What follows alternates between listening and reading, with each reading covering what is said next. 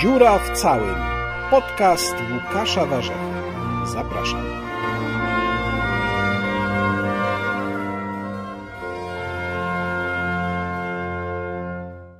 Łukasz Warzecha, podcast z cyklu Dziura w całym, a moim gościem dzisiaj jest pan Krzysztof Łapiński, dziś właściciel agencji e, Timing. Timing PR-owej, czy tak. Tak można powiedzieć. Państwu generalnie usługi z zakresu public relations. A wcześniej oczywiście rzecznik pana prezydenta Andrzeja Dudy, między innymi. Bo tak naprawdę pan jest w polityce od 18 lat, jeżeli dobrze sobie policzyłem. Był pan przez 18 lat w polityce. Tak, 16, 17. Powiedziałem jest z przyzwyczajenia, e, bo ja pana pamiętam jeszcze, jak pan umawiał wywiady z Jarosławem Kaczyńskim. Między innymi ja z tego korzystałem. Stare dzieje. Stare bardzo dzieje. Nie, no, podziałem na, trochę na zapleczu polityki, czy w biurze prasowym Prawa i Sprawiedliwości, czy na Nowogrodzkiej, w centrali partii. Zgadza się, ja też to pamiętam e, tamte czasy. Czy pan kojarzy w serialu Ucho Prezesa odwyk dla byłych polityków? Tak, był, był taki. Nelly e, Rokita i Jan Rokita. Był taki tak odcinek, e, politycy sprawiali tak trochę wrażenie, że to jest trochę odwyk, trochę jakiś tam, nazwijmy niemalże szpital, gdzie, gdzie trzeba ich od tego z tego wyleczyć. Taki, taki szpital, tak. trochę taki dla wariatów, mówiąc szczerze. pan mi wyjął to z ust. Ja się jeszcze czasami pilnuję, żeby nie powiedzieć jakiegoś słowa, które zostanie uznane za nieodpowiednie, ale tak to można było odebrać, że, że ludzie, no którzy tam są, to są troszeczkę zwariowani. To ja powiedziałem. Ody, I odrealnieni, tak. To ja powiedziałem, y, ale w związku z tym zadaję panu oczywiście chyba standardowe pytanie, które się zadaje byłym politykom, bo jednak ja uważam Pana za polityka, niezależnie od tego, że działał Pan, jak Pan sam powiedział, trochę na zapleczu. Czy Panu tego nie brakuje? Bo może się Pan powinien zgłosić tam na ten odbyt. Nie, nie brakuje, przynajmniej na razie, nie wiemy jak będzie za nie 5-10 lat, ale w tej chwili nie brakuje, dlatego że e, ja swoją decyzję podjąłem świadomie. To nie było tak, że ja zostałem zdymisjonowany, nagle mnie wyrzucono, nie wiem, odszedłem w wyniku jakieś afery, nagle świat mi się zawalił, nie wiem co mamy robić. E, wczoraj jeszcze podjeżdżała limuzyna, dzisiaj już tej limuzyny nie ma, e, człowiek nie wie, nie wie jak żyć. E, to nie jest mój przypadek, bo ja akurat swoją decyzję przemyślałem, zaplanowałem i zrealizowałem. Wiedziałem, co będę robił po tym życiu politycznym. Zaplanowałem sobie właśnie działanie własne jako, jako agencji PR-owej i, w tym względzie to przejście z polityki do innego życia było łatwiejsze, e, bo nie było tak, że człowiek się budzi i zastanawia się dopiero, co ma robić, że skończyła mu się jedna funkcja, nie dostaje propozycji żadnej i co ma robić, dopiero szuka, zastanawia się. U, u mnie to było takie przejście, nazwijmy to zaplanowane, e, no i stąd łatwiej się było mi odnaleźć. E, powiedział Pan, że zaplanowane i bardzo Pan to podkreśla ale chyba o tych planach nie wiedzieli jednak najbliżsi współpracownicy, bo po Pana odejściu się pojawiły informacje, że sam Pan Prezydent był bardzo zaskoczony tym, że Pan deklaruje nagle, że Pan odchodzi. Nie, no to, to jest tak, że e, wie Pan jak polska polityka jest rozplotkowana. E, pewne rzeczy, jak się już planuje, no to trzeba ograniczać e, no, liczbę osób, które o tym wie. No, ja nie chciałem o tym, żeby na przykład dwa tygodnie czy trzy tygodnie było festiwalu medialnego albo plotek po Warszawie, że rzecznik prezydenta odchodzi, planuje odejść, albo by musiał to potwierdzić i ostatnie trzy tygodnie no, spędzić w te, takiej sytuacji, że jestem odchodzącym rzecznikiem, albo musiałbym, e, albo musiał zaprzeczać, a po trzech tygodniach by się stał i powiedzieli, no oszukał nas, kłamał. Więc e, krąg osób, e, które o tym w moich planach wiedziało, był niewielki, natomiast e, no, być może niektórzy ministrowie byli tam zaskoczeni, niektórzy, a inni a inni nie. No, nie wiem, czy pan może to powiedzieć już teraz, ale zapytam mimo wszystko, bo taka moja praca, czy pan prezydent wiedział? Pan prezydent oczywiście dowiedział się o mojej decyzji e, e, no, tak szybko, jak to było e, też możliwe i na pewno nie, nie jest prawdą to, co gdzieś tam suflowano mediom, że dowiedział się o tym z mediów, bo tak nie było. Dowiedział się ode mnie osobiście. Ale z jakimś wyprzedzeniem? No, z pewnym wyprzedzeniem. No, wtedy, kiedy już wiedziałem, że tą decyzję podejmuję, że to jest ten czas, że to nie jest jeszcze na przykład kolejny miesiąc, tylko że, że akurat w najbliższych dniach odchodzę. Trochę to się nieszczęśliwie chyba złożyło, bo przecież Marek Magierowski też odszedł pana poprzednik odszedł ze stanowiska no, dosyć nagle. No i to pokazuje, że każdy ma prawo do takich decyzji. Ja jakoś bym... Pokazuje, że to bardzo niepewna posada Nie, rzecznik no, oczywiście, że rzecznik prezydenta jest pe pe pewnym też, e, żeby odwołać się trochę do, do klasyka, zderzakiem, który, którego albo można wymienić e, na inny, e, ale jeśli chodzi o nawet porównując tę sytuację, no tak samo Marek Magierowski miał prawo podjąć taką, a nie inną decyzję. E, Widzę dzisiaj, że jest bardzo aktywnym ambasadorem, który spełnia się w tej roli, bo to chyba jest właśnie też rola dla niego bardzo skrojona. To jest człowiek, który Pan zapewne go zna jeszcze z czasów dziennikarstwa, który zajmował się mocno tematyką międzynarodową, był tym ekspertem i dzisiaj jak patrzę na jego e, działania w Izraelu jako ambasadora e, Rzeczpos Rzeczpospolitej w Izraelu, no to szapoba i to chyba nie jest tylko moje zdanie, ale także zdanie wielu osób, które widzą, że, że robi tam kawał dobrej roboty. No, pewnie na niełatwej placówce, e, więc Marek Magierowski miał prawo odejść z, takie prawo e, też miałem ja. Nie, nie jest takie. Oczywiście praca dla prezydenta jest i pewnym wyzwaniem i, e, i wiąże się z pewną odpowiedzialnością, jest też zaszczytem, no ale przecież nikt z nas nie jest, że tak powiem, chłopem pańszczyźnianym, który jest przywiązany do, do, do urzędu. E, Równie dobrze pan prezydent mógł w, ka w każdym momencie podziękować mi za pracę. Ja skoro uznałem, że, że, że już mój czas e, jakby mija, czy, mam inne plany, też e, no, chyba najlepiej było, że, że, że e, poinformuję o tym pana prezydenta, a nie na zasadzie, że, że będę e, pracował nie mając przekonania. To, to A, bez a, sensu. a dlaczego pan tak uznał właściwie? Znaczy, ja Pan nie, ile pan był no, rzecznikiem? byłem Przecież- 16 miesięcy, czyli nie, nie, nie byłem ani, ani krótko, ani długo.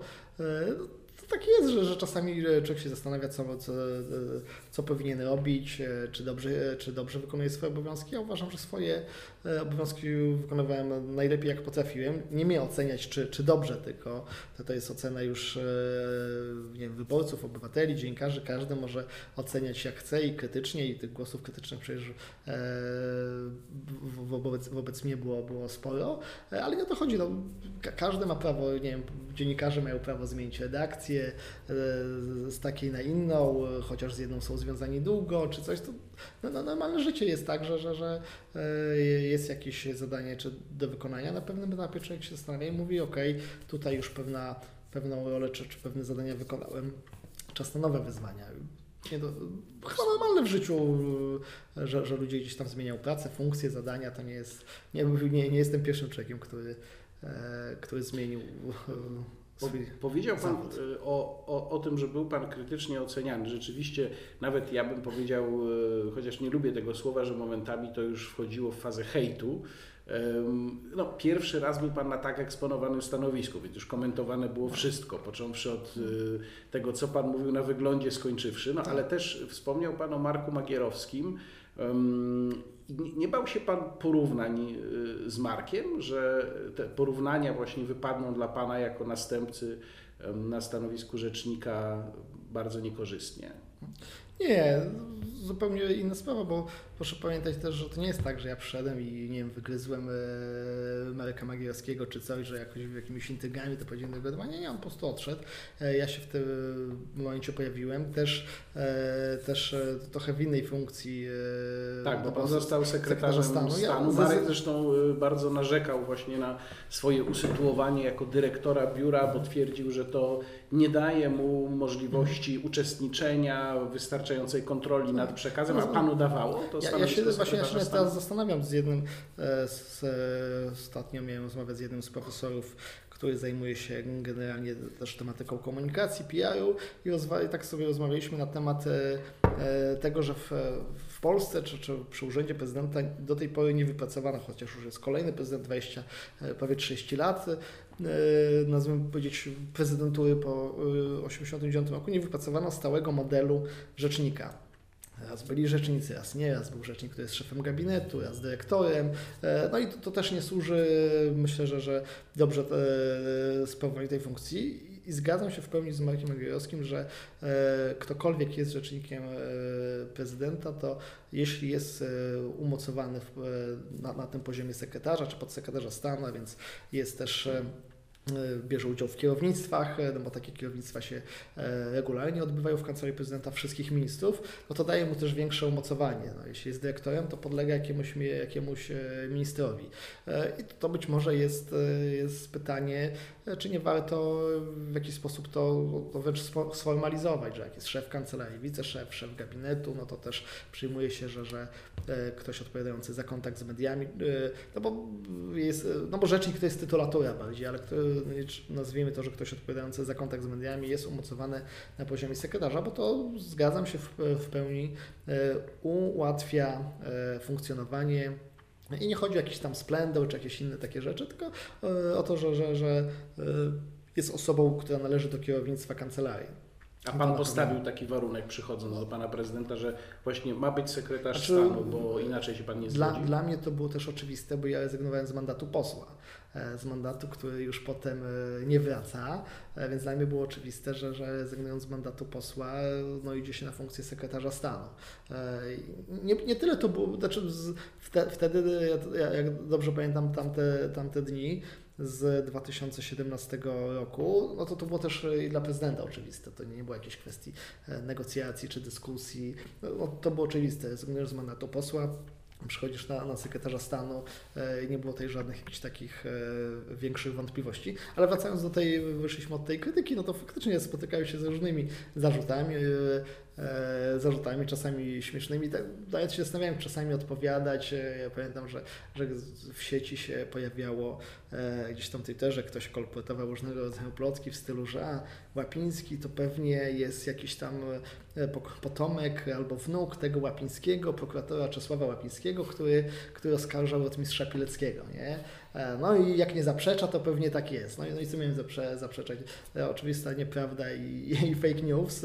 E, potem patrzę, ktoś, kto kolportuje, jest zupełnie jakąś anonimową postacią, więc nie wiem, czy jest trolem, czy nie.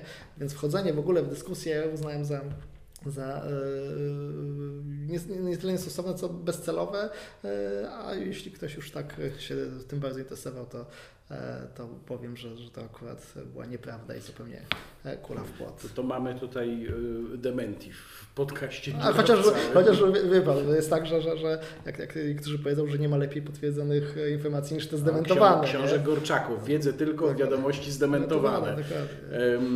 Pan został rzecznikiem pana prezydenta w bardzo trudnym okresie, co chyba też spowodowało, że się tego typu oskarżenia fałszywe pojawiły, no bo to była kwestia wet do ustaw sądowych i tak jak na panu prezydencie się skrupiła niechęć radykalnej części zwolenników Prawa i Sprawiedliwości, no to też na panu oczywiście, jako na um, głosie pana prezydenta, jeżeli można tak powiedzieć. No, tak wygląda ten zawód, czy ta funkcja. No ja przecież wychodziłem i przekazywałem często komunikaty, które przecież były komunikatami pana prezydenta, więc mojego szefa. Ja jak trzeba było w różnego rodzaju programach, e, to też broniłem linii swojego szefa, czy wręcz personalnie swojego szefa.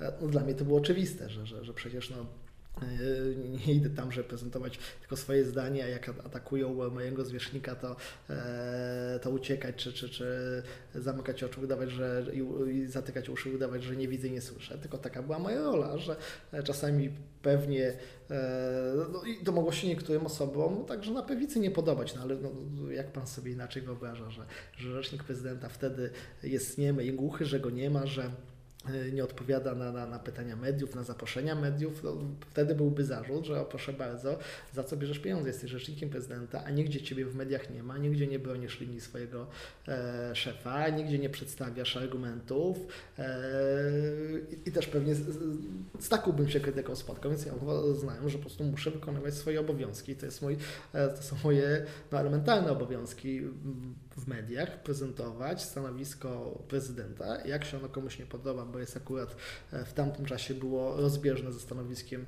e, partii rządzącej, no to trudno, no ale, ale prezydent ma prawo do swoich decyzji.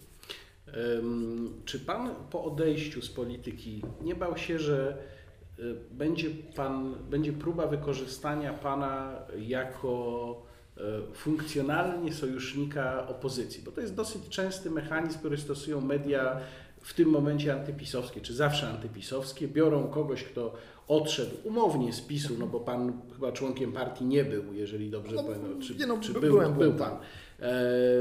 No ale odszedł pan w ogóle z tej orbity politycznej, no i wtedy bierzemy takiego Giertycha, Misia Kamińskiego, No, kogo Misia tam jeszcze tak. i Krzysztofa Łapińskiego i pytamy go o różne rzeczy i mamy nadzieję, że on powie coś przykrego o PiSie. Pana na przykład do TOK FM zapraszali już po odejściu z Tak, kancelarii i bywałem i w TOK FM, i byłem i w TVN24, i w Polsacie, w wielu mediach, natomiast to mój przypadek jest jednak trochę inny. Ja nie, to nie jest, w moim przypadku nie jest jakaś zawiedziona miłość, że, że odchodzę rozgoryczony albo jestem wyrzucony.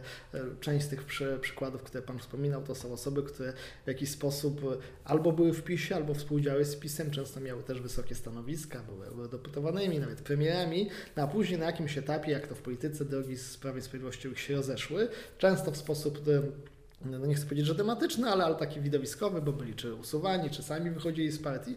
No i mam wrażenie, że często w nich jest taka, e, troszeczkę taka jest jakaś zadra, że, że, że no, czu- czu- czują się, nie wiem, e, to, to trochę zawiedziona miłość może na zasadzie ta, na, nawet takiej. Ja no, tak jak mówię, odchodziłem nie dlatego, że, że ktoś mnie wyrzucał, czy, czy, czy, czy że jestem rozgoryczony, to po pierwsze, a po drugie, no, to, to, to jest też tak, że e, jak gdzieś w jednym z programów, czy w dwóch tak czułem, że ch- chcą mnie tutaj dziennikarze, a co pan sądzi o, o tej decyzji prezydenta? I jeszcze to, to, to dotyczyło przeszłości, czyli wtedy, kiedy ja byłem rzecznikiem, więc no ja oczywiście mówiłem, no, że ja sobie nie wyobrażam, żebym teraz nagle mówił inaczej niż mówiłem to dwa czy trzy miesiące temu.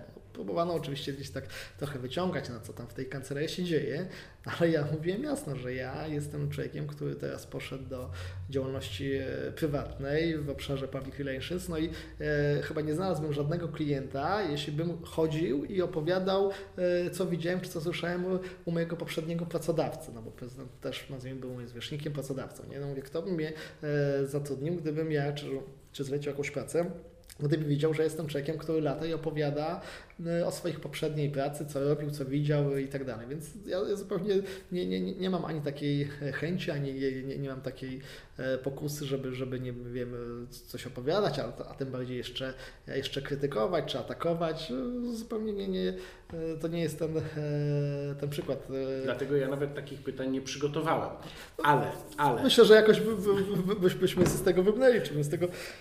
No nie, no bo to jest też jakaś elementarna takie poczucie, no, no, no, że pracowało się, pracowałem w kancelarii prezydenta kilkanaście miesięcy, e, też e, ta praca mi dużo dała, no i też jej pe- pewnie nowe doświadczenia, ale także jej pewną rozpoznawalność i ja e, mile wspominam ten czas i, i, też wiele zawdzięczam Ale e, po- pracy dla pana prezydenta. Powiedział Pan, że niektórzy odchodzili, czy to z partii, czy z jej orbity, pod wpływem jakiegoś konfliktu, potem byli rozżaleni. Rzeczywiście są takie przypadki. Nie wszyscy zresztą poszli w taki radykalny antypisizm potem Nie, jak e, Michał Kamiński. No wystarczy wspomnieć Pawła Kowala, A wie pan który... co, to, to śmieszna rzecz, bo dzisiaj jadąc rano do, do, do pracy e, spotkałem Pawła Kowala. E, na, normalnie na, on szedł w jedną stronę, ja, ja w drugą stronę się przywitaliśmy, ale, ale każdy się spieszył w drugą stronę. To naprawdę e, nie, nie, nie, anegdotka, która, która myślę, że dzisiaj fajnie się układa, jak skoro pan wspomniał to nazwisko. No to właśnie, właśnie Pawła Kowala to podaje jako pozytywny przykład. Tak, Mm, dokładnie. Ale jednak jak ja sobie przypominam moment przed pańską nominacją na sekretarza stanu w kancelarii prezydenta, to pamiętam, że to sprawiało takie wrażenie, że pan się jednak trochę z orbity PiS oddala, w każdym razie z tego twardego jądra. Miał pan parę wypowiedzi, które były ewidentnie em, nieortodoksyjne z punktu widzenia linii partii. E, Ówczesnej. ówczesnej linia się partii. partii może no, zmienić. linia partii się zmienia, oczywiście, to wszyscy wiemy. Najgorzej E, wychodzą ci, którzy jej wtedy bardzo radykalnie bronią. Jak to się stało? Czy to jednak nie była jakaś ewolucja od y, człowieka, który się zajmował obsługą medialną Jarosława Kaczyńskiego, czyli w samym jądrze tam Niektórzy by powiedzieli jądrze ciemności, tak, w samym jądrze mordoru, bo ja lubię tego porównania używać tam na Nowogrodzkiej, do człowieka, który podryfował jednak w stronę Andrzeja Dudy mimo wszystko wtedy, czyli w 2017 roku, no może nie skonfliktowanego z PiS, ale wyraźnie się dystansującego momentami. Dzisiaj to inaczej wygląda, przynajmniej moim zdaniem. E, Czy to była jakaś ewolucja? Nie, ja, ja też może, możemy się cofnąć jeszcze wcześniej, e, do kampanii 2015 roku. Ja, e, będąc ta, także członkiem e, sztabu, w jakiś sposób uczestnicząc w tej kampanii, no pamiętam też, jakie hasła, jakie czy jaki PiS wygrał. W sensie wszyscy już pamiętamy, że, że e, PiS wygrał oczywiście pewnie swoimi obietnicami też i socjalnymi typu 500 plus czy, czy obniżenie wieku emerytalnego, ale prezentował się jako partia przewidywalna, partia zmiany, ale niekoniecznie rewolucji. Nawet często głębokiej zmiany, ale nie rewolucji, które ciągle wstrząsają państwem, e, jako partia, która daje bezpieczeństwo, stabilność i to przyniosło zwycięstwo. E, ja uważałem, czyli nadal uważam, że to jest dobra strategia na, na, na funkcjonowanie, bo dzisiaj myślę, że większość Polaków, e, tych takich, którzy nie są mocno okopani za jedną stroną, czy, czy, czy za jedną czy drugą stroną, ale tych jest pewnie mniejszość takich twardych lektoratów, czyli większość Polaków jest dzisiaj jakimiś wyznawcami, czy, czy chętnie by zagłosowała na partię świętego spokoju, którzy chcą, żeby, żeby, żeby Polska się rozwijała dobrze gospodarczo, no żeby oni mogli, dzięki temu mogli nie wiem, lepiej zarabiać, sobie pojechać na wakacje. Nie Tym wiem, wygrała Platforma w 2007 roku. Tak, pewnie tak, takim uspokojeniem emocji. Ja, ja, obserwując to, co się działo w pierwszych miesiącach jeszcze rządzenia, no uważałem, to też czasami mówiłem, że nie wszystkie decyzje, które, które są jakby czy podejmowane, a często to nie, nie, e, nie, kwestia nie dotyczyła tylko decyzji, ale, ale zwyczajnie często no, przekazu czy, czy, e, czy, czy słów e, wypowiadanych przez niektórych polityków są no, błędne, bo nie tego oczekują Polacy. Oczywiście zawsze się znajdą w każdej grupowaniu radykałowie, którzy mówią mocniej, musicie tamtych zajechać, musicie tamtych pozamykać, czemu nie zamykacie, tylko że to są emocje, które, które nie odzwierciedlają emocji ogółu społeczeństwa i, i, to są emocje, które zapewniają jakieś tam poparcie, ale nie zapewnią zwycięstwa. E, no proszę zobaczyć, że, że Prawo i Sprawiedliwość zawsze, czy w ostatnich latach miało te po 25, 6, 7%, e, no ale e, taki wynik, e, taki wynik nie, nie, nie dawał PiSowi zwycięstwa. E, PiS osiągał czy w 2011 roku, czy, e, czy nawet w 2007 bardzo dobre wyniki, no ale przegrywał, nie rządził zwycięstwo dała taka no, przeświadczenie o tym, że, że PiS jest normalną partią, która chce zmienić, oczywiście chce, na, chce poprawić dużo, co, co Platforma napsuła, no, ale będzie to robił no, w taki no, przewidywalny i, e, i normalny sposób. E, I, i myślę, że, że e, A Antoni Macierewicz nie będzie ministrem obrony. No, to, to już nazwijmy prehistorię, mało kto o tym pamięta.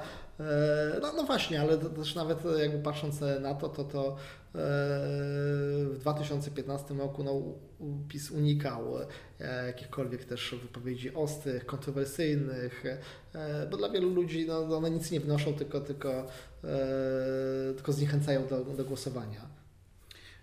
Nie chcę jakoś tutaj na Pana naciskać, żeby Pan dokonywał szczegółowej oceny działalności partii, do której Pan należał jeszcze w sumie dosyć niedawno, ale jakby Pan miał podsumować te już ponad trzy lata, e, kiedy Pan powiedział, czy właściwie ja wspomniałem o Macierewiczu, a Pan powiedział, że prehistoria, to jakbyśmy spojrzeli z takiej ogólnej perspektywy, to byśmy zobaczyli bardzo dużo takich e, działań, które zostały podjęte, chyba obliczone na jakiś radykalny efekt, po czym się z nich wycofano. I to, by, to chyba by było, gdyby ktoś pisał kiedyś książkę o tej kadencji Prawa i Sprawiedliwości, to mógłby to wyłowić jako jeden z głównych wątków, bo w gruncie rzeczy Antoni Macierewicz jako minister obrony też był czymś takim. Robimy Macierewicza ministrem obrony, a potem się mm, wycofujemy z tego jeszcze w takich bardzo mm, mm, dziwnych okolicznościach. Ustawa o IPN kolejna rzecz. Ustawa degradacyjna zawetowana przez prezydenta kolejna rzecz. Sądownictwo kolejna rzecz. No mnóstwo takich rzeczy. Najpierw tutaj pobrzękujemy szabelką, a potem, a nie, to może jednak tu, no dobra, to już zmienimy. Puszcza, kolejna rzecz. No, czyli jak w tym stałem dowcipie o rabinie i kozie, nie?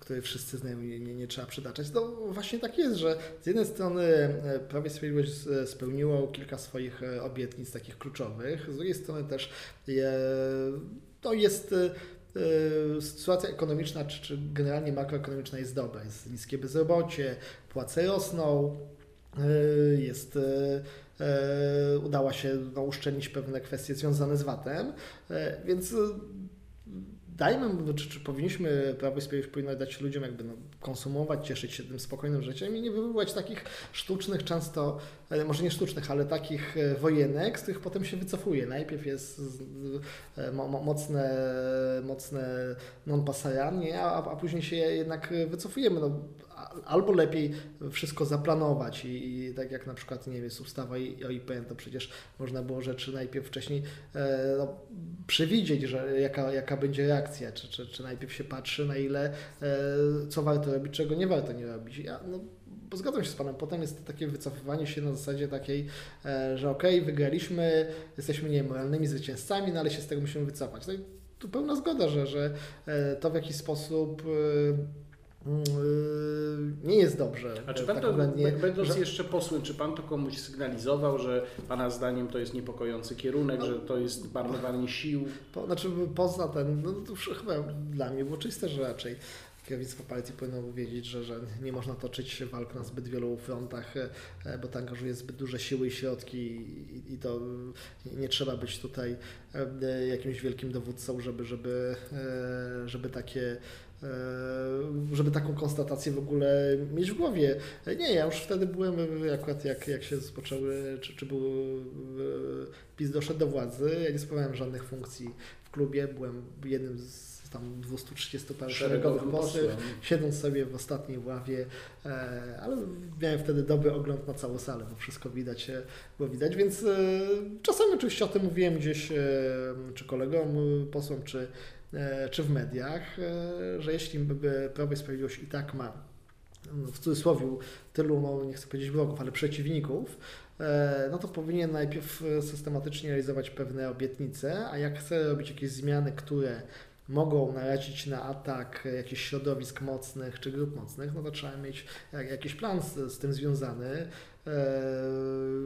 i go w jakiś sposób realizować. No, myślę, że okej, okay, Polacy oczekiwali, oczekiwali reformy sądownictwa, ale przede wszystkim pod kątem tego, żeby wyroki były wydawane, czy tam sprawy w sądach nie trwały latami i tak dalej. Nie, nie, niekoniecznie to musiało się wiązać z takimi e, awanturami, które były też mocno kosztowne. No, wszyscy wiemy, że, że to kosztowało Prawo i Sprawiedliwość, że w tym czasie można było wie, wiele może innych rzeczy zrobić, a to kosztowało i na arenie wewnętrznej bardzo dużo i zewnętrznej.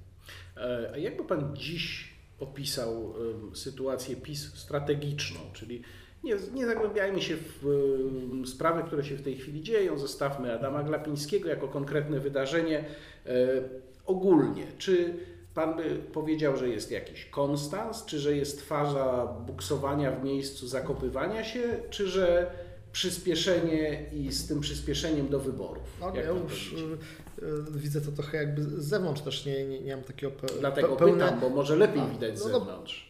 No, pewnie tak, ale też nie mam pełnej wiedzy, bo, bo takie informacje nazwijmy mocno wewnętrznych. No, jeśli ja słyszę i czytam od kilku tygodni, że PiS, szczególnie po wyborach samorządowych w, w PiSie, że tak powiem sobie uświadomiono, że no, taka ostra retoryka w ostatnich miesiącach nie służy Prawo i Sprawiedliwości, że trzeba zamykać fronty, że trzeba e, łagodzić też język niektórych posłów, no to okej, okay, to to jest rzecz, która jest dla mnie oczywista. Tylko z jednej strony, e, w, jak nazwijmy, że strategią PiSu będzie teraz łagodzenie sporów, nie, nie wnoszenie żadnych kontrowersyjnych projektów ustaw. No, e, projekt e, ustawy o przeciwdziałaniu przemocy w rodzinie był momentalnie wygaszony przez tak, premiera. ale próba, próba okiełznania niektórych, e, niektórych posłów, tylko to jest na poziomie nazwijmy planów, ale że potem to zrealizować to jest bardzo trudno i niestety wielokrotnie to już tak było, że plany planami, a potem coś z realizacją się rozchodzi, bo to trzeba przede wszystkim zapanować też nad wieloma ministerstwami. No, tak jak Pan mówi o tym projekcie, on w ogóle nie powinien się nazwijmy to, wydarzyć, a tu znowu było, że, że gasimy pożar bohatersko jeszcze, który sami wywołaliśmy. E, a jak jeszcze, jak jeszcze okiełzna, ok, można powiedzieć na jednym czy drugim posiedzeniu klubu i to nawet może zrobić pewnie osobiście prezes, że koniec e, z, z, różnym hasaniem e, na Twitterze czy Facebooku różnych postów, że e, nie, nie, można używać takiego z tego języka, obrażać wszystkich wokoło i tak dalej.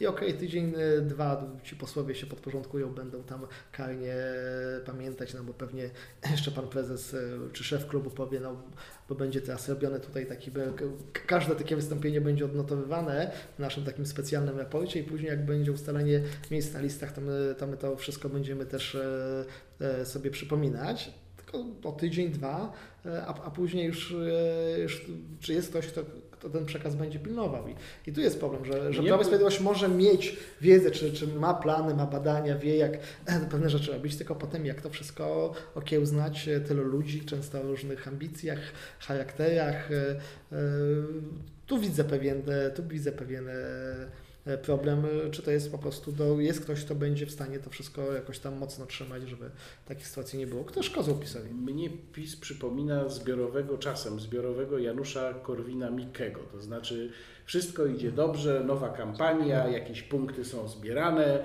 bardzo dobrze, bardzo dobrze, pan prezes się nie wygłupił, po czym wychodzi pan prezes i mówi, a za Hitlera to było lepiej. Tak. I Nowa wszystko leci na pysk.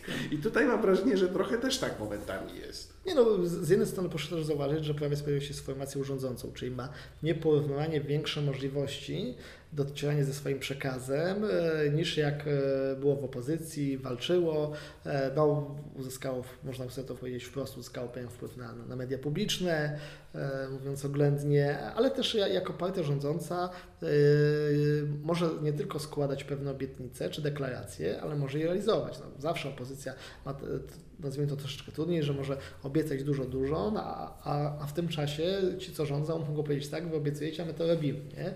Więc w tym sensie narzędzi ma dużo więcej Prawo i Sprawiedliwość niż to miało w Z 2015 drugiej strony roku. opozycja może nieodpowiedzialnie obiecać cokolwiek, bo i tak nie ma na nic No, wpływu. no, no tak, ale, ale jeśli to umiejętnie robi, nie, nie, nie prze, też nie przeholuje, e, to tutaj też e, może zbierać punkty, ale i tak mimo wszystko, mimo wszystko e, to rządzący powiedzą, dobrze, wy obieca, obiecujecie to, a my już właśnie to zrobiliśmy. Może w sensie ich przelicytować nie obietnicami, tylko realizacją pewnych rzeczy, więc e, ja też porównuję sytuację e, Prawa i Sprawiedliwości 2015-19, bo tamtą pamiętam doskonale, jak było trudno e, jak było trudno przebić się z różnymi argumentami, jak Prawo i Sprawiedliwość było nawet atakowane za program 500+, czy inne, skąd na to weźmiecie pieniądze, nie zbilansuje się, nie ma i tak dalej, nie ma, nie da się, a mimo wszystko Prawo i Sprawiedliwość w czasie kampanii e, dotarło do Polaków z, z takim przekazem, że oni uwierzyli, że te 500+ jest możliwe, bo przecież można było, e, mogło być tak, że, że, że okej, jest hasło chwytne, ale ludzie powiedzą, nie ma na to pieniędzy, oszukują mnie, nie dadzą e, i tak dalej, nie? I, i hasło nie chwyci, a jednak chwyciło, bo ludzie uwierzyli, że, że się da. E, I, i, I pytanie, czy dzisiaj Prawo i Sprawiedliwość jako rząd, e, partia rządząca będzie w stanie e, sformułować jakieś postulaty, czy jakieś kwestie, które przekonają Polaków albo jeszcze przed wyborami wprowadzić, co najlepiej, to zobaczymy.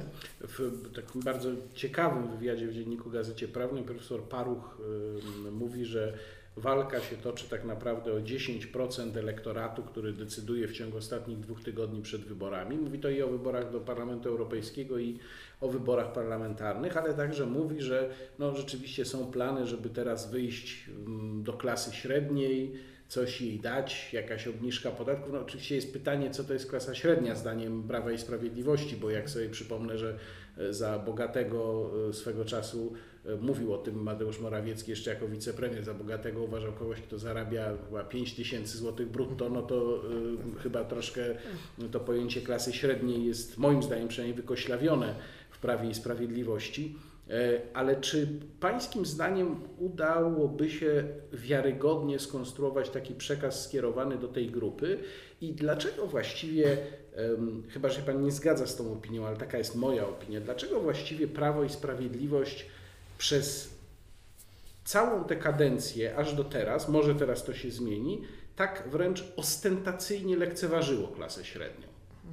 E, Co do tej e, tezy pana profesora Parucha, to ja powiem tak, że my już w 2015 roku w kampanii wiedzieliśmy, że istnieje spora grupa e, społeczeństwa, która ani nie utożsamia się mocno z Prawem Sprawiedliwością, ani z Platformą. Że to jest grupa, która głosuje pod wpływem różnych wydarzeń, kontekstów, e, różnego rodzaju obietnic, nie ma mocno sprecyzowanych poglądów i zarówno może zagłosować na Platformę, e, jak, ja- jak i na, na PiS. Czyli w tym sensie tak, jest, e, jeśli powiemy, że z jednej i z drugiej strony jest tak, że nie wiem, 25% które, e, elektoratu, który głosuje na PiS, no nigdy sobie nie wyważa za głosowanie na Platformę. I po drugiej stronie też jest taki twardy elektorat, no to są, nazwijmy to twarde elektoraty, ale jest duża grupa, różnie ona jest nie ma chyba takiej dobrej nazwy, bo to ani nie jest centrum, w sensie takim jakbyśmy kiedyś mówili klasyczny podział lewica, prawica, centrum, ani to też nie jest do końca klasa średnia, bo ona jest też bardziej definiowana przez kwestie socjoekonomiczne, tylko to są moim zdaniem ludzie, które to, to, to, wynika z badań, to też nie, nie tyle moim zdaniem, ludzie, którzy mniej interesują się polityką rzadziej, ale jednak na tyle się interesują, żeby, żeby na, na wybory iść. Oni codziennie niekoniecznie muszą siedzieć w internecie, na portalach e, informacyjnych, nie, codziennie nie muszą oglądać e, e, wydarzeń, faktów i wiadomości ciągiem jedno po drugim, albo nawet ktoś z nich, tylko a czasami coś obejrzą, coś zasłyszą, ale ci wyborcy są podatni, moim zdaniem, na często na takie właśnie informacje z trochę innych kategorii. Dla nich na przykład kategorią, która może powodować, że głosują na jedną lub drugą partię, to jest na przykład obciach. Nie? E, dla wyborcy Prawa i Sprawiedliwości e, to nie ma znaczenia, czy ten poseł się tak zachował, tak ubrał, czy coś dla niego Prawo i Sprawiedliwość to jest partia, którą będzie głosował. Nie? A dla tych wyborców to, czy partia e, jest, czy, czy politycy partii są nazywani cudzysłowie obciachowi, czy nie, ma znaczenie. To, czy jest, e, to, czy będziemy w Unii Europejskiej, czy jesteśmy rzekomo wyprowadzani, też ma znaczenie. E, to, czy będzie, można ich e, też łatwiej właśnie wystraszyć, bo dla nich kwestia tego, że, że wychodzimy z Unii, PiS nas wyprowadza z Unii, jest kategorią, która powoduje, że e, mówią, no to na PiS pewnie nie zagłosujemy, no bo chcą nas wyprowadzić z Unii. Nie ma znaczenia, czy, czy jest taki plan, czy, czy nie ma, bo moim zdaniem nie ma, ale, ale jest. No i takie różne właśnie konteksty, kategorie, e, które powodują, że właśnie, że te kilkanaście, dziesięć czy kilkanaście procent ludzi e, decyzje podejmuje dość późno, E, jakby do ostatniej chwili się waha, jak w ostatnich dniach na przykład jakaś partia wyjedzie z, z jakimś tam skandalicznym projektem radykalnym ustawy, czy, czy coś innego zgłosi, albo zapowiedzą politycy, no to, e, to oni powiedzą, no nie, tutaj przegięli. Nie? Więc, więc to moim zdaniem są e, wyborcy, którzy faktycznie mają duży wpływ, jeśli chodzi o później końcowy układ sił. No i z drugiej strony też łatwiej ich e, wkurzyć różnymi działaniami takimi, nazwijmy to, e, dokręcamy śrubę radykalnymi i e, e, takimi, które no, e, no, raczej wzbudzają w nich obawy, strach, no bo oni, tak jak mówię, są raczej, raczej e, zwolennikami świętego spokoju, że no, chcą sobie kurczę, e, pójść e, do tej galerii handlowej, pojechać na, na wakacje. No, tak, także tak, a tutaj nam coś ograniczają, to coś zabierają, tutaj wojują z Unią Europejską, zobaczcie, tutaj e, mamy, mamy złe relacje z tymi, z tamtymi, no to w, i dla nich te kategorie być może są ważne. I, i, i często też no, podejrzewam, że, że e, łatwiej ich, e, nazwijmy to, nastraszyć pisem to, co było w 2007 roku, że, że wiele osób przecież nie głosowało na Platformę tylko dlatego, że, że ją kochało, tylko że e, Platforma wtedy, trzeba powiedzieć, umiejętnie postraszyła, e, postraszyła pisem. I, i, e, i, dlatego tutaj Prawo i Sprawiedliwość ma też właśnie no, chyba zadanie do odrobienia, jeśli chce wygrać, żeby no, ci, ci wyborcy nie byli znowu wystraszeni pisem. Proszę zauważyć, w 2015 roku już nie działało straszenie pisem. Nie? Już wtedy, o ile w 2011 jeszcze to było, to już w 2015 już wielu ludzi mówiło, no ile będziemy głosować na platformy na zasadzie takiej, że, e, że, że, że może, że PiS jest gorszy, tak? No, że może oni nie są dobrze, ale PiS jest gorszy, nie? Czy w zasadzie takiej, ile razy mamy znowu zatykać nos i głosować na platformę, tylko żeby nie dopuścić PiS do władzy, a przecież już ten PiS nie jest taki straszny, nie? E, I wtedy to, to nie działało i Prawo i Sprawiedliwość wygrało. No, jeśli dzisiaj uda się wzbudzić takie emocje podobne do 2007 roku, że PiS to wojna, konflikt, wyprowadzanie z Unii, e, to ograniczanie różnego rodzaju swobód obywatelskich, takich czy innych, e, no, no to ten wynik dla Prawa i Sprawiedliwości może e, nie będzie zły w sensie takim, że, że, że, że PiS zjedzie to tam na 100%, nie, bo swoje te około 30 uzyska, ale może zabraknąć do rządzenia a tym bardziej samodzielnego rządzenia. A, a co z tą klasą średnią? Czy Pan się zgadza z taką tezą, że PiS ostentacyjnie wręcz klasę średnią lekceważył od samego No właśnie, początku? tylko pytanie jakby co, co, co jest też właśnie, kto jest klasą średnią, bo, bo, bo z jednej strony z jednej strony no, sytuacja gospodarcza nie jest zła i że oczywiście przedsiębiorcy tradycyjnie narzekają na duże obciążenia przede wszystkim różnego rodzaju składkami ZUS, nie ZUS, no, ale z drugiej strony też mówię, ale z drugiej strony też ja słyszę od przedsiębiorców, no dobrze idzie, biznes dobrze idzie, bo, bo mi, moim problemem to jest to, nie, nie, że nie mam zleceń, czy nie, nie mogę sprzedać swoich towarów, tylko że brakuje mi rąk do pracy. E, ale rozumiem, że Pan mówi o jakichś takich systemowych e, kwestiach, typu nie wiem, jakieś obniżenie podatków, obniżenie właśnie e, różnego rodzaju danin. No najbardziej symboliczne jest chyba niedotrzymanie ewidentnej obietnicy danej przez Beatę Szydło, obniże, podwyższenia kwoty wolnej do 8 tysięcy w ciągu pierwszych 100 dni. No tak i e, oczywiście PiS E, tutaj e, będzie tłumaczył, że nie wszystko się udało i e, podwyższyliśmy tą kwotę, która, ale wiadomo, że ona objęła niewielką liczbę pracujących, no, no bo to dotyczy tych najmniej zarabiających, więc no tu na pewno to będzie jakoś w kampanii wytykane, tylko czy to będzie główny temat, to, to nie wiem. No, nie, nie, sądzę, żeby, żeby to był temat, który jakby pociągnie też miliony ludzi, że, że, że akurat to będzie uznawane za coś, E, co PiS dyskwalifikuje. A jakby Pan przewidywał w takim razie wyniki tych wyborów? Nie mówię teraz o procentach, mhm. tylko o takim bardziej ogólnym wyniku. Parlament Europejski i e, wybory na jesień, bo chyba się zgadzamy, nie wiem czy się zgadzamy, że przyspieszonych wyborów nie będzie. Ja uważam, że nie będzie, bo to no, na ile znam też jakby jak, jak Prawo i Sprawiedliwość funkcjonuje e, i też pe pewna nauka z przeszłości, raz kiedy e, taka sytuacja się wydarzyła, to po pierwsze dzisiaj PiS ma stabilną większość, E, więc nie ma powodu, żeby skracać tę kadencję o tam 9 czy, czy 8 miesięcy. No oczywiście, gdybym był pewnie miał doradzać politykom Prawa i Sprawiedliwości, to może takie, taki ruch bym doradził, ale wtedy, kiedy się ma w sondażach, nie wiem, 55%, a realnie 45%, opozycja jest rozbita i robi się wybory i faktycznie uzyskuje się 45%. To, to często jest to, jak Pan wie, w Wielkiej Brytanii wykorzystywane. Tam jest oczywiście też Tam inaczej. Inny system, inny system że premier może w każdej chwili ogłosić, ale właśnie to też premierzy wykorzystują, że kiedy, kiedy mają wysokie notowania, to, to, to wtedy szybko robią wybory, chociaż ostatnio Theresa May trochę się na tym przejechała, bo, bo zdaje się, kiedy ogłaszała, e, ogłaszała wybory, to miała około 50%, a potem się skończyło dużo, dużo mniej. Ale dlatego PiS nie, nie, zrobi, bo po pierwsze sondaże są dobre, PiS prowadzi, ale to nie jest tak, takie prowadzenie, że e, są dwa dystanse, e, jesteśmy dwa dystanse czy, czy, czy, dwie odległości przed e, opozycją. Po drugie, e, to, to kiedyś już wielokrotnie publicznie e, prezes Kaczyński mówił, E, że jak e, w takiej sytuacji wytłumaczyć wyborcom, że dlaczego skracamy kadencję, skoro mamy większość, no tu byśmy trzeba byłoby użyć tego, e, nazwijmy tego, nie chcę powiedzieć, że tylko, ale tej, tej opcji związanej z nieuchwaleniem budżetu. Jak I prowizorium budżetowego tak, jeszcze dodam. Jak wytłumaczyć Polakom, że mając większość, kiedy mówimy, że sytuacja gospodarcza jest zła, nie potrafimy uchwalić jest budżetu. Dobra. Przepraszam, jest dobra, tak, racja jest dobra, nie potrafimy uchwalić budżetu.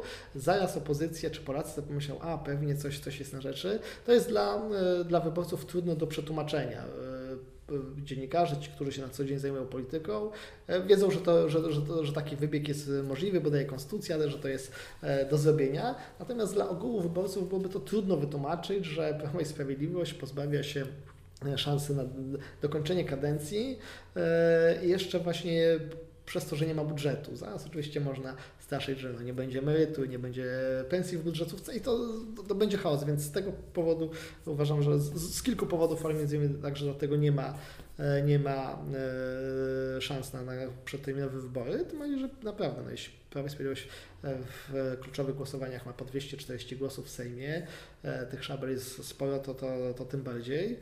E, więc, więc to jest raczej taki, taki e, straszak. E, znaczy coś, co będzie wracać, pewnie dziennikarze będą o tym pisać, bo, bo pewnie znajdą się politycy, którzy będą to mówić, suflować, że rozważamy czy coś, ale, ale, ale raczej trudno sobie wyobrazić, żeby doszło. Natomiast co do wyborów, na europejskie są inne od parlamentarnych. No jeśli w europejskich frekwencja jest około 25%, no to przede wszystkim trzeba walczyć nie o o nowych wyborców, tylko zmobilizować swoich, żeby poszli e, i zagłosowali. No, a ja wiem też, że brałem udział także w kampaniach tych europejskich, że trudno jest zachęcić ludzi do głosowania, na europosłów, których potem praktycznie nie widzą, po to tylko, żeby oni zarabiali tam 40 czy 50 tysięcy e, miesięcznie. Ba, nawet trudniej jest zmobilizować struktury partii do, do ciężkiej kampanii, no bo jeśli robi Pan wybory samorządowe, to prawie tam każdy z partii jest zaangażowany, bo sam startuje. E, Więc zaangażowanie jest spore. Jeśli się robi wybory parlamentarne, no to startuje około ponad tysiąc osób.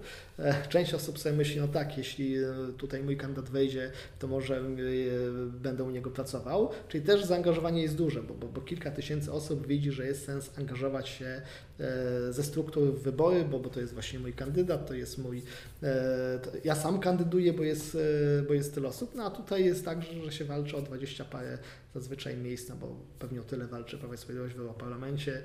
Dla osób, które, tak jak mówię, raczej są obiektem zazdrości, że tyle zarabiają, więc to są wybory trudniejsze. No i, no i tak jak mówię, pytanie, czy komu się uda zmobilizować swój elektorat, żeby poszedł. No, wiadomo, że głosują najczęściej tutaj osoby bardzo euroentuzjastyczne, czyli elektorat Platformy, no też łatwiej zaistnieć takim grupowaniom jawnie antyunijnym. A Prawo i Sprawiedliwość nie jest ani eurosceptyczne, no też nie jest jawnie antyunijny, jest trochę eurosceptyczny, trochę się z tą Unią e, boksuje, no ale e, trudniej będzie mu pewnie zmobilizować swój elektorat, więc to będą dla Prawa i Sprawiedliwości trudne wybory. Ale one, one też jeszcze nie, nie, one będą pewnie wykorzystywane potem wynik w takim w kampanii, że to, to jak ktoś wygra, to będzie się chwalił. Zobaczcie, jak, jak Prawo i Sprawiedliwość wygra, to powie, a wygraliśmy tam piąte wybory z rzędu. Jak wygra koalicja obywatelska, to powie, zobaczcie, co wygraliśmy wybory, więc to pokazuje, że możemy mhm. wygrać także na jesieni, bo wygraliśmy. Więc to będzie używane na pewno na, na pewno w e, propagandzie każdej z partii, w zależności od wyniku. No, a wybory na jesieni to będą wybory o wszystko, bo to będą wybory dla Prawa i Sprawiedliwości albo możemy rządzić kolejne 4 lata e, i utrwalić pewne zmiany, no już mamy kolejne kolejną kadencję, że pewne rzeczy podomykać, to jest nie zrobiliśmy, a znowu dla opozycji będzie tak, no jeśli, e, a znowu jak przegramy, to e, będą nas rozliczać, zamykać, zwalniać ze spółek, z instytucji, stawiać przed Trybunałem Stanu, więc stawka jest duża, a opozycja sobie mówi tak, no jeśli teraz my nie wygramy, no to oni tam nas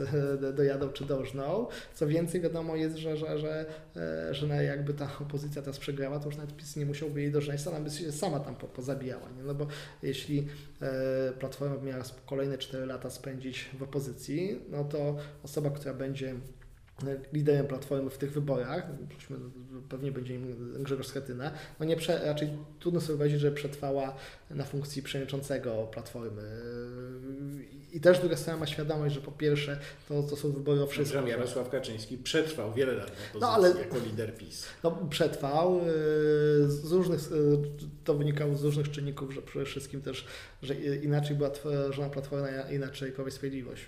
Prawo i Sprawiedliwość było tworzone na autorytecie e, Jarosława Kaczyńskiego też na, na, na, na początku także na, na świętej pamięci Lecha Kaczyńskiego. Później takim dodatkowym momentem e, pewnej e, legitymizacji była oczywiście katastrofa smoleńska. No, wydarzenie oczywiście tragiczne, ale, ale też jeśli rozważamy to, to, to pod kątem takim trochę politologicznym, to było wiadomo, że no, wielu wyborców Prawa i Sprawiedliwości od tamtej pory uznało, że no Jarosław Kaczyński jest też takim depozytariuszem e, spuścizny po świętej pamięci Lechu Kaczyński, więc to były rzeczy, które no, no, pokazywały, że Jarosław Kaczyński może przegrać wybory, a cały czas, a cały czas zachowa swoje stanowisko, bo, bo, bo, jest, e, bo jest tak, że tak powiem, e, mocne E, to jego stanowisko wynika z mocnych fundamentów i jak Pan zobaczy różnego rodzaju takie rozpady czy frondy, e, no kończyły się niczym, że, że tam kilku polityków odpadło, no ale Prawo i Sprawiedliwości to, to jakoś tam mocno nie zaszkodziło. Odebrało punkt czy dwa w jakichś tam wyborach, ale, e, ale to nie spowodowało, że nagle PiS spadło do 15%. Platformą byłoby inaczej. No myślę, że byłoby inaczej, bo po pierwsze przywództwo Grzegorza Schetyny nie, nie jest tak oczywiste, czy nie było tak oczywiste. E, no po drugie nie, nie wiem, czy e, no 8, 4 lata w opozycji to jeszcze można spędzić, ale czy dla większości działaczy Platformy 8 lat w opozycji, e, to, to jest coś, co oni by zaakceptowali. E, no pewnie musieli zaakceptować, ale czy by, czy by pozwolili, e, że osoba która była liderem w, kampanii, e, nadal jest liderem na, na kolejne lata. Myślę, że, że na pewno były różnego rodzaju odśrodkowe tam zaczęły działać. Ostatnie pytanie, które bardzo mnie kusi czasem, żeby zadać politykom w wywiadzie, ale oni i tak nie powiedzą prawdy. A pan był przy politykach, widział pan ich z bliska i to tych najważniejszych, bo przecież też prezydenta. Czy jak, jakby pan ocenił poziom oderwania polityków od rzeczywistości? Mam na myśli oderwanie na tym bardzo podstawowym poziomie, na przykład świadomość tego, jakie skutki dla zwykłych ludzi wywołują e, regulacje, które ci politycy e, wprowadzają. Znaczy, to też jest tak, że pamiętajmy, że przy tylu e, regulacjach, przeregulowaniu, to czasami potem politycy, którzy gdzieś głosują w Sejmie, a jakiś jest projekt przegłosowany, potem nagle jak dowiadują się, bo wyborcy przychodzą, no głosowaliście za tym projektem, a to dla mnie oznacza, nie wiem, likwidację, nie wiem, czy tam mojej branży, mojej działki, czy coś, więc e, często to te głosy, nie chciałbym generalizować, bo, bo często ta wiedza jest, głosy, czy, czy głosy docierają, bo przecież różnego rodzaju przy każdej ustawie e, są różnego rodzaju interesariusze, można tak powiedzieć, którzy docierają ze swoim przekazem. E, no pytanie tylko, naj, myślę, że wiedza jest. E, ta na, na, takim elementarnym poziomie, co te zmiany mogą powodować, e, tylko czy, czy, za tą wiedzą idzie jakaś refleksja, że faktycznie, kurczę, tutaj taki niby drobny przepis, a on powoduje, że tam, nie wiem, 20 tysięcy, 50 czy, czy 100 tysięcy, czy, często kilka milionów, nagle będzie musiało coś tam wprowadzić, nie wiem, zmienić, kurczę, e, wszystkie szyldy, Albo nie wjadą na przykład tak. samochodem, tak. nie podjadą pod dom czy pod swoją Dokładnie, firmę. Nie? Więc, więc myślę, że wiedza generalnie jest, tylko czy, czy, czy, czasami brakuje takiej refleksji, że to faktycznie kurczę, jest rzecz, która będzie toczyła wiele osób i im zmieni jakiś tam element funkcjonowania życia. Okej, okay, może to nie spowoduje, że, że oni nagle, że przez to im się to życie zawali, ale na przykład będą musieli coś tam ponieść jakieś koszty, czy poniosą jakieś straty, czy, czy będą musieli ileś tam czasu spędzić, żeby nie wiem, pewne rzeczy do nowych regulacji dostosować. Tego chyba brakuje, że, że nawet jak wiemy, to, to w cudzysłowie, nie? jak politycy wiedzą, to, to nie do końca, to nie do końca jakby chcą się z tym zmierzyć, że to jednak, że to jednak powoduje no, perturbacje w życiu ludzi i często niepotrzebne a prawdziwe życie jest za oknem. Bardzo dziękuję. Gościem jest, tak. podcastu jest Dziura poza całym był Krzysztof Łapiński, już dzisiaj poza polityką, a były rzecznik, między innymi były rzecznik prezydenta Andrzeja Dudy, dzisiaj właściciel firmy PR-owej. Bardzo dziękuję. Dziękuję bardzo.